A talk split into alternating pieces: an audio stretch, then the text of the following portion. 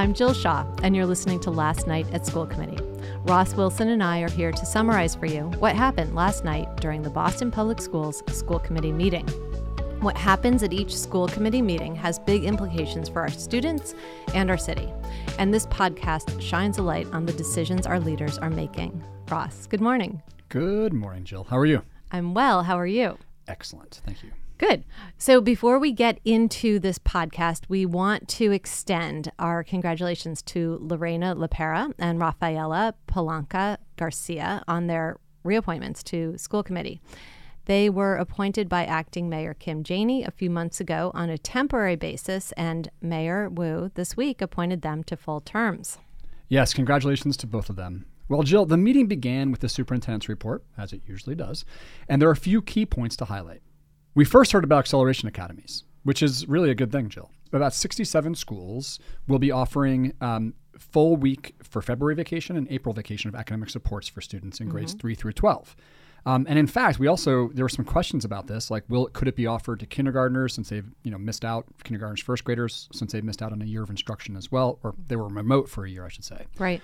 And the answer was yes. Um, and also, the district leadership basically said we could offer this to more schools as well. So this is really it's a good thing. It's a it's a it's a good stipend for teachers for the February and April vacation. Yeah. And we really hope that you know students take advantage of this opportunity, um, and we see more schools jump into this and hopefully it will really help recover from the effects of COVID 19. Yeah. The superintendent then provided an update on EL services.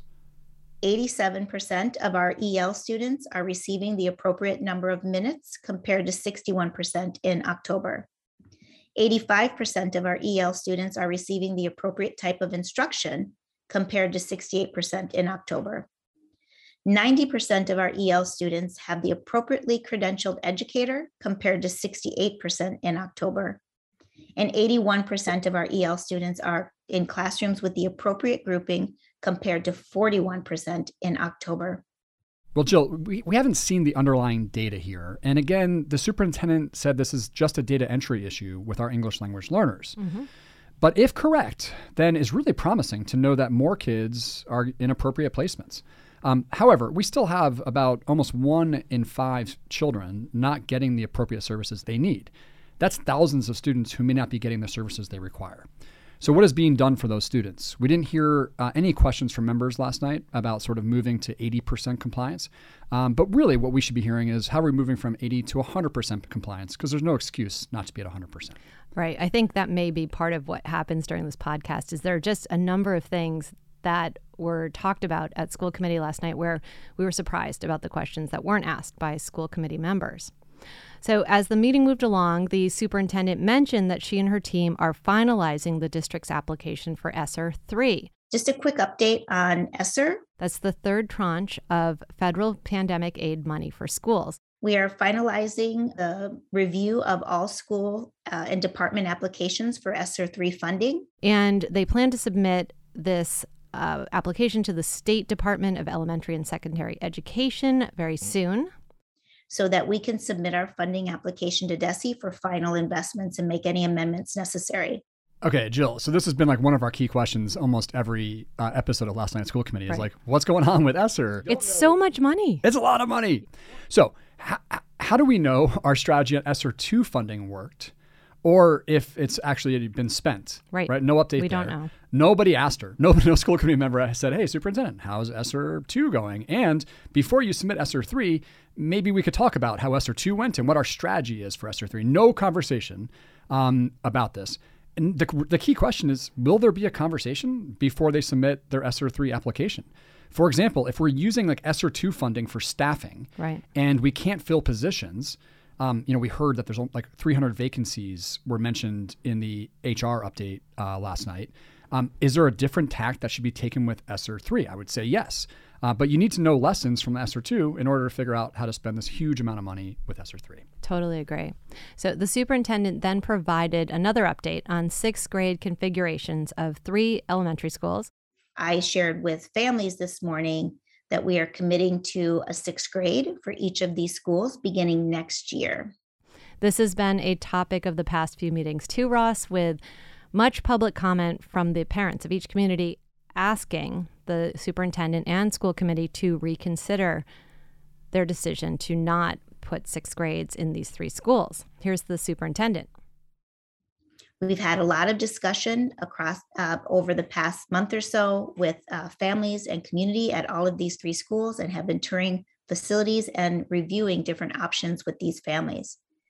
While we are affirming that we will have sixth grade at each school next year, there's still um, some community conversations that we still need to have and additional work that needs to be done in collaboration with our external partners where some of those solutions may rest and uh, other school communities uh, to determine the exact plan for each individual school. Okay, Jill, this has gotten a little bit confusing. Um, so let me try to give a quick summary about where we are with these schools. There was a vote proposed a few weeks ago to close three schools the Timilty Middle School, the Irving Middle School, and the Jackson Mann School in Allston Brighton. Right. The result of that is that this, there were sixth grade seats needed to be added to some K to five schools so they would have clear pathways to 712 schools. Right. With me. At that time, um, it was decided that only three schools would not get a sixth grade the Sumner, the Blackstone, and the Mendell. And the vote on closing the Timilty, the Irving, and the Jackson Mann was delayed and has yet to come back to the committee. Right, right. But the promise we heard last night is that the three schools will now get a sixth grade. We don't know how. We know we've lost thousands of kids. We're adding temporary modulars to schools. We expect that there will still be a vote at some point at the closure of these three schools. We don't know the long term plan for how to deal with these modulars, but it's great that the families now have a solution because these families, there was a lot of strife for families feeling that they had no option for sixth grade. Totally. And much of the public comment was people thanking the superintendent for solving this problem that the school department itself created right. in the first place. Right. But in reality, the school department only changed their decision after a massive amount of backlash. Right. So maybe there was some pre work to do there. Jill, a longer, well, uh, yes, we'll get to it, but a longer term plan is really important here. Right. No, that's totally true. So this is good for families, this new decision. They were surprised initially by the announcement that was made, but now they have a solution, as you're saying, for next year. And many of these families testified last night that they were very grateful. Here's one of those parents. Me siento muy complacida de haber sido escuchada. Eso me, da, me llena de satisfacción saber que nuestras necesidades y la de nuestros hijos no van al vacío. And I feel very happy and very pleased knowing that our voices have been heard and that there has been actions taken. And we know now that our voices are heard and are not being just going into the wind. So, very grateful. This whole saga, though, makes me wonder why none of the school committee members asked, what is the long term plan, as you just said, for consolidation? But certainly having a plan for the district is what would keep all parents informed and would help them plan for their child's future. Yeah, and most importantly, Jill, like let's not do this again. It's right. exhausting. Like to hear, I mean, any family who feels like they don't know what's going to happen for their child next year. It's so scary. It's so scary, and it seems like a massive disconnect from the district to individual families who are experiencing this issue. And so, and this has happened over and over and over again. So, really, we need a long-term plan here, and we can't go through this again. Right. Finally, we heard an update on the Henderson. And it was a really positive update, Jill. Um, in fact, the superintendent asked uh, student rep Zyra Mercer, a senior at the Henderson, um, you know, how, how it was going. And we heard from Zyra that that it's great that students are getting back into sort of the normal swing of things and they're feeling supported and safe at school. So it's really heartening to hear that the Henderson um, is is getting stable, and um, and then in fact that, that the head of school, Principal Lampron, is is recovering. So we wish her the best and and the school the best. Absolutely. So then the meeting moved on to public comment, where we heard about a few key topics. The impact of the changes at Mission Hill in response to a series of investigations, the continuing issues with COVID 19 testing, a proposed plan for the new Innovation High School in Charlestown, and the exam school policy. So on Mission Hill, Jill, we heard this powerful testimony from a parent. When the district removed our co leaders and teachers this fall, our community suffered a traumatic loss. The district promised support. It has sent people to our building, but simply having bodies and roles does not begin to approach the kind of healing and care this community deserves. Due to a lack of leadership in our school, some of the very basic things one expects from a school just aren't happening. We've lost something like 10% of our student body since the start of the school year. And it's not because of accusations and allegations from years ago. We used to have weekly newsletters. This year, we've had just one. We didn't get fall progress reports. We've heard nothing about family conferences. Compensatory services notices didn't go out for some students until November. Nothing's been said about school photos. Traditions like Dress Like a Book Character Day have been ignored. Equity roundtables on ESSER funds use weren't held. We still have no before or after school options. The kinds of COVID communication promised by the superintendent at this committee's last meeting are categorically not happening at Mission Hill, and our school leader has failed to respond to emails from families asking why. This is really it's really heartbreaking. Um, you know, there appears to be a significant disconnect between the decision making at central office and really what's happening on the ground at Mission Hill, and and I hope it gets sorted out soon because week after week we hear we hear from Mission Hill families um, who are really expressing uh, an outcry for for support. Totally agree. Um, then there was more public comment on COVID 19 testing in schools. Here is uh, one of those comments talking about some of the issues schools are still facing in conducting testing in schools. Only half of BPS student population is signed up for pool testing. There are serious continuing problems with pool testing, test and stay, and notification systems. These aren't protective for Delta, let alone Omicron. Yeah, so so there's actually an article, Jill, on this uh, in the Dorchester Reporter. We'll link to it.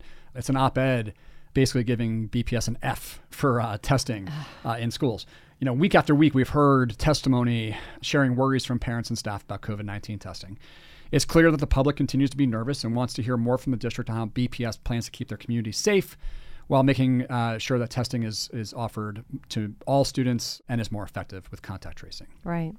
Next up, we heard public comment last night about a proposal for a new inclusion high school in Charlestown.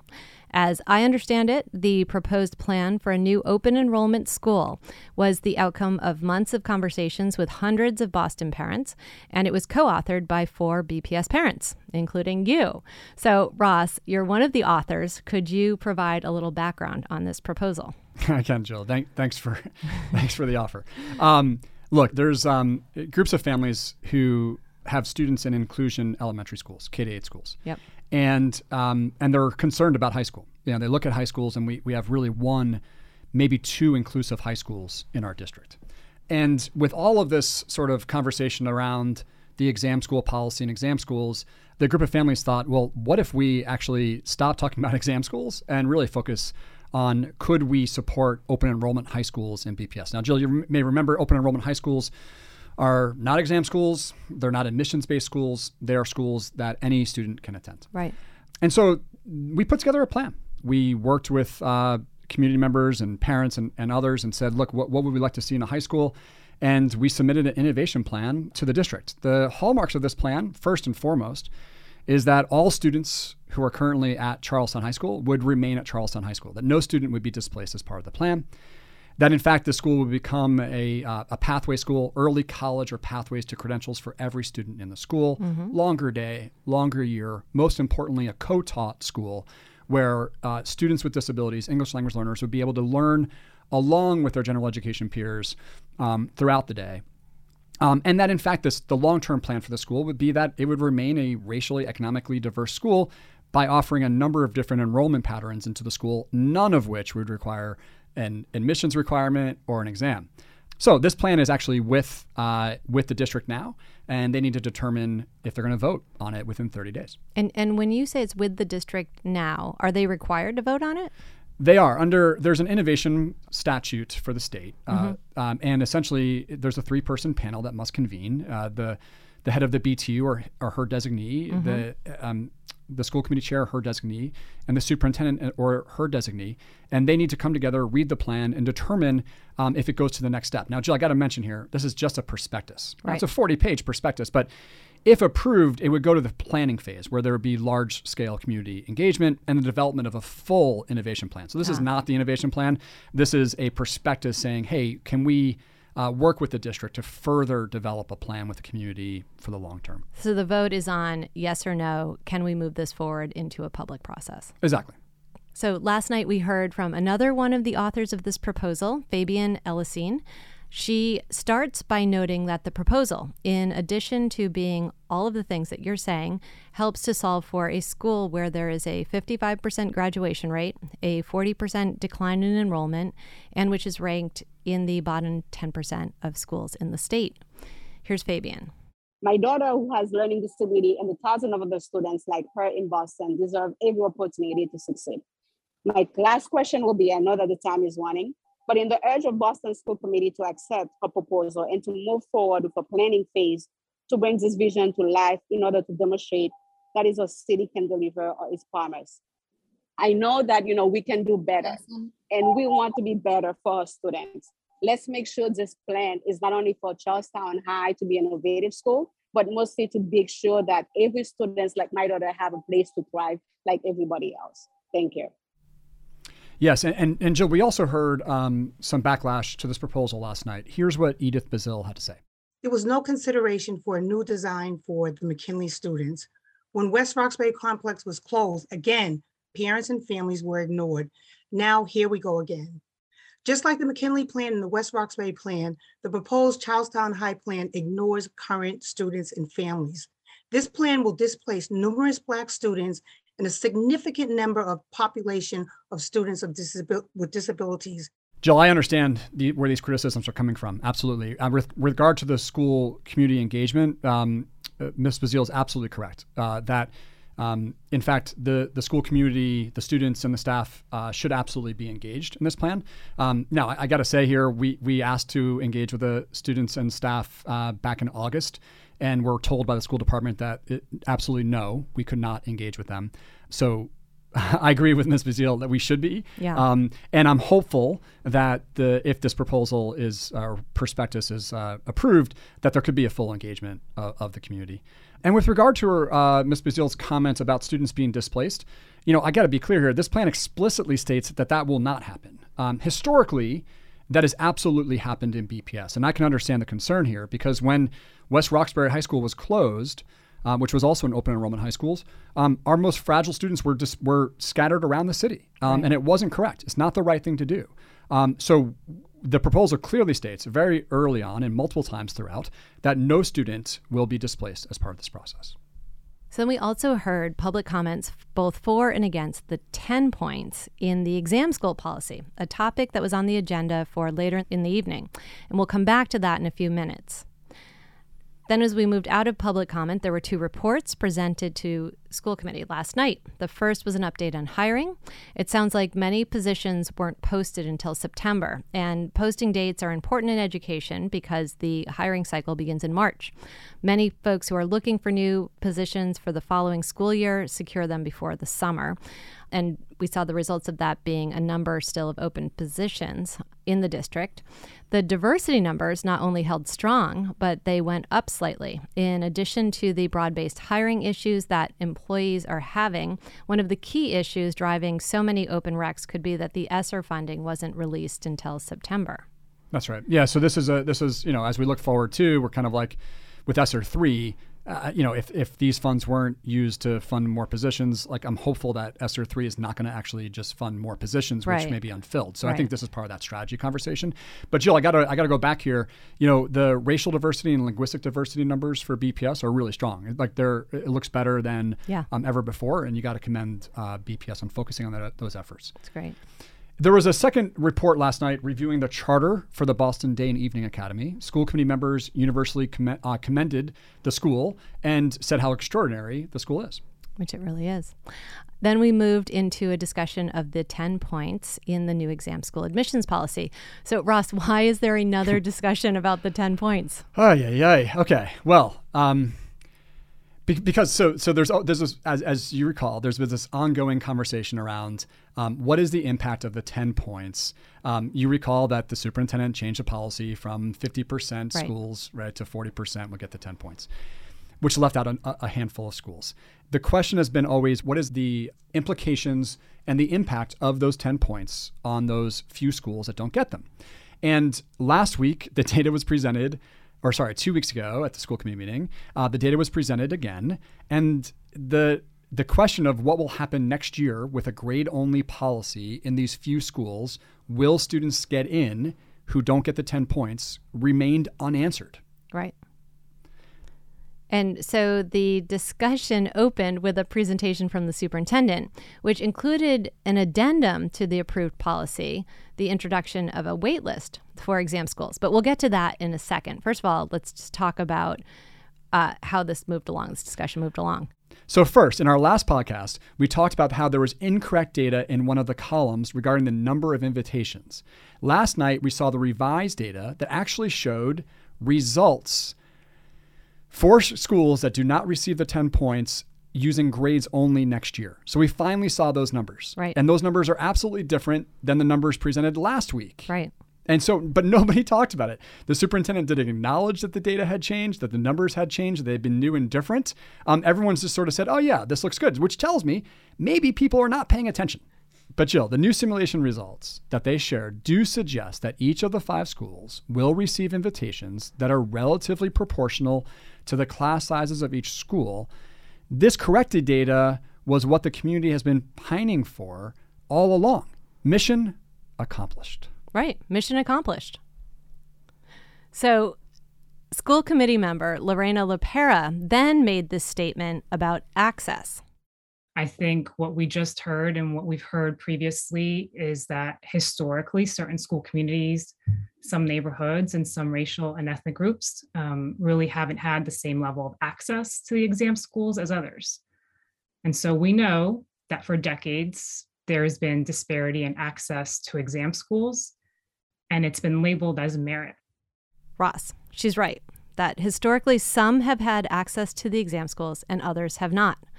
But what seems to be continuously missed by this school committee is that in a district of 125 schools, access to a high performing high school should not be net zero.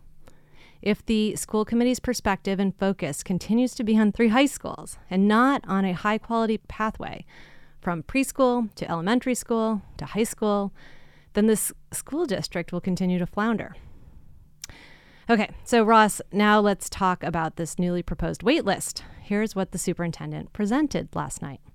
We want to make sure that we fill every seat in our exam schools, and we have heard many questions about a wait list.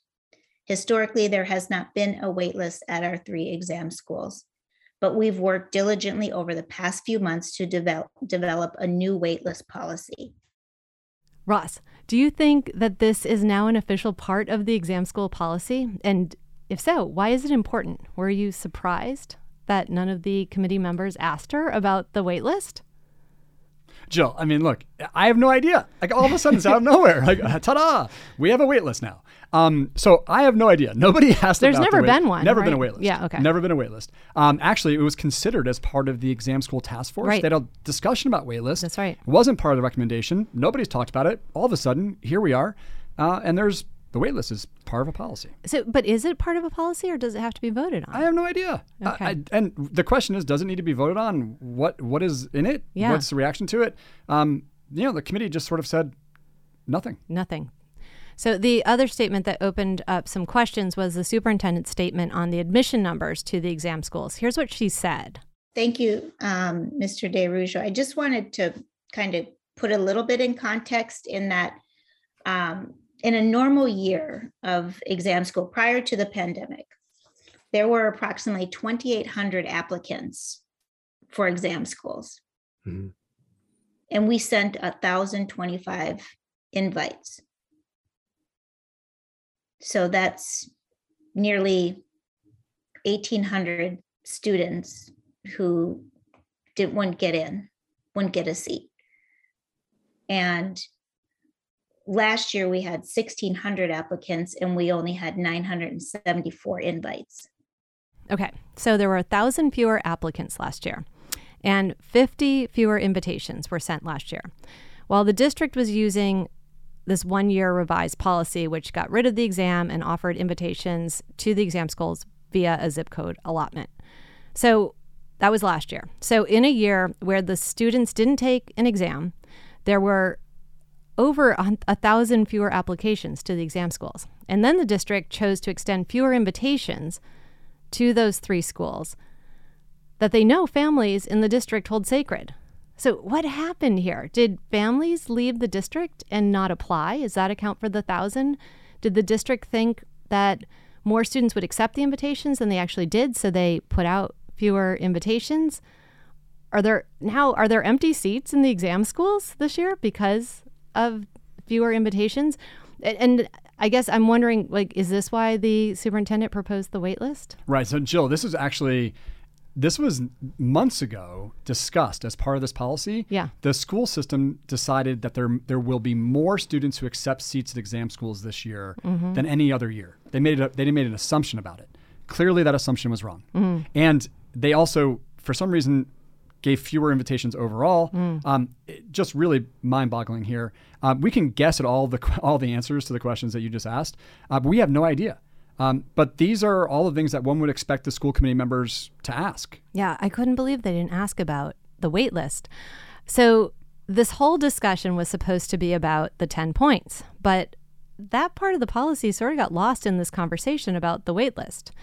Um, Ross, was there a resolution to the larger question of the 10 points? Well, uh, yes and no. I mean, I guess based on the new data presented last night, the superintendent suggested that the 10 points should remain and the district should reassess at the end of the you know next school year as to whether it should be changed.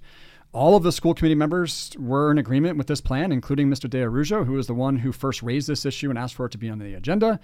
They all agreed to wait until June to see if the policy needs to be amended or if any additional action needs to be taken as a result of quote unquote unintended consequences. So, what does this mean, though, for students this year? If in the spring the district finds out that there were major unintended consequences of this policy, it will have already impacted a full class of students. Yes. And that's what happened last night at the Boston Public Schools school committee meeting. Here are some of the questions that we think are worth asking. First, there are staffing shortages throughout the district, including bus drivers, food services professionals, and in other key areas. How is this being addressed? What was the result of ESSER 2 funding? Did we get what we planned for? And what is the ESSER 3 proposal? What is the long term plan for BPS school buildings? And is there an RFP to create a campus master plan? The superintendent mentioned that there was one a few meetings ago, but we still haven't been able to find evidence of it. And we're heading into the budget season, Jill, and the budget is based on enrollment. What is the projected enrollment for next year? And of course, there are ways to engage and get involved. Testify at the next school committee meeting on December 15th and share your thoughts on how to address the issues facing your school. Reach out to Mayor Wu and the new city councilors to discuss your priorities for BPS. And sign up for our email list at shawfoundation.org to provide feedback on this podcast, receive updates on our work, and be notified when new podcast episodes are available. Thank you for listening to Last Night at School Committee. We hope that you enjoyed today's podcast, and if you did, please rate, review, like, and share it with your fellow friends, parents, and residents of Boston. We all have a stake in the future success of Boston students. Have a great day.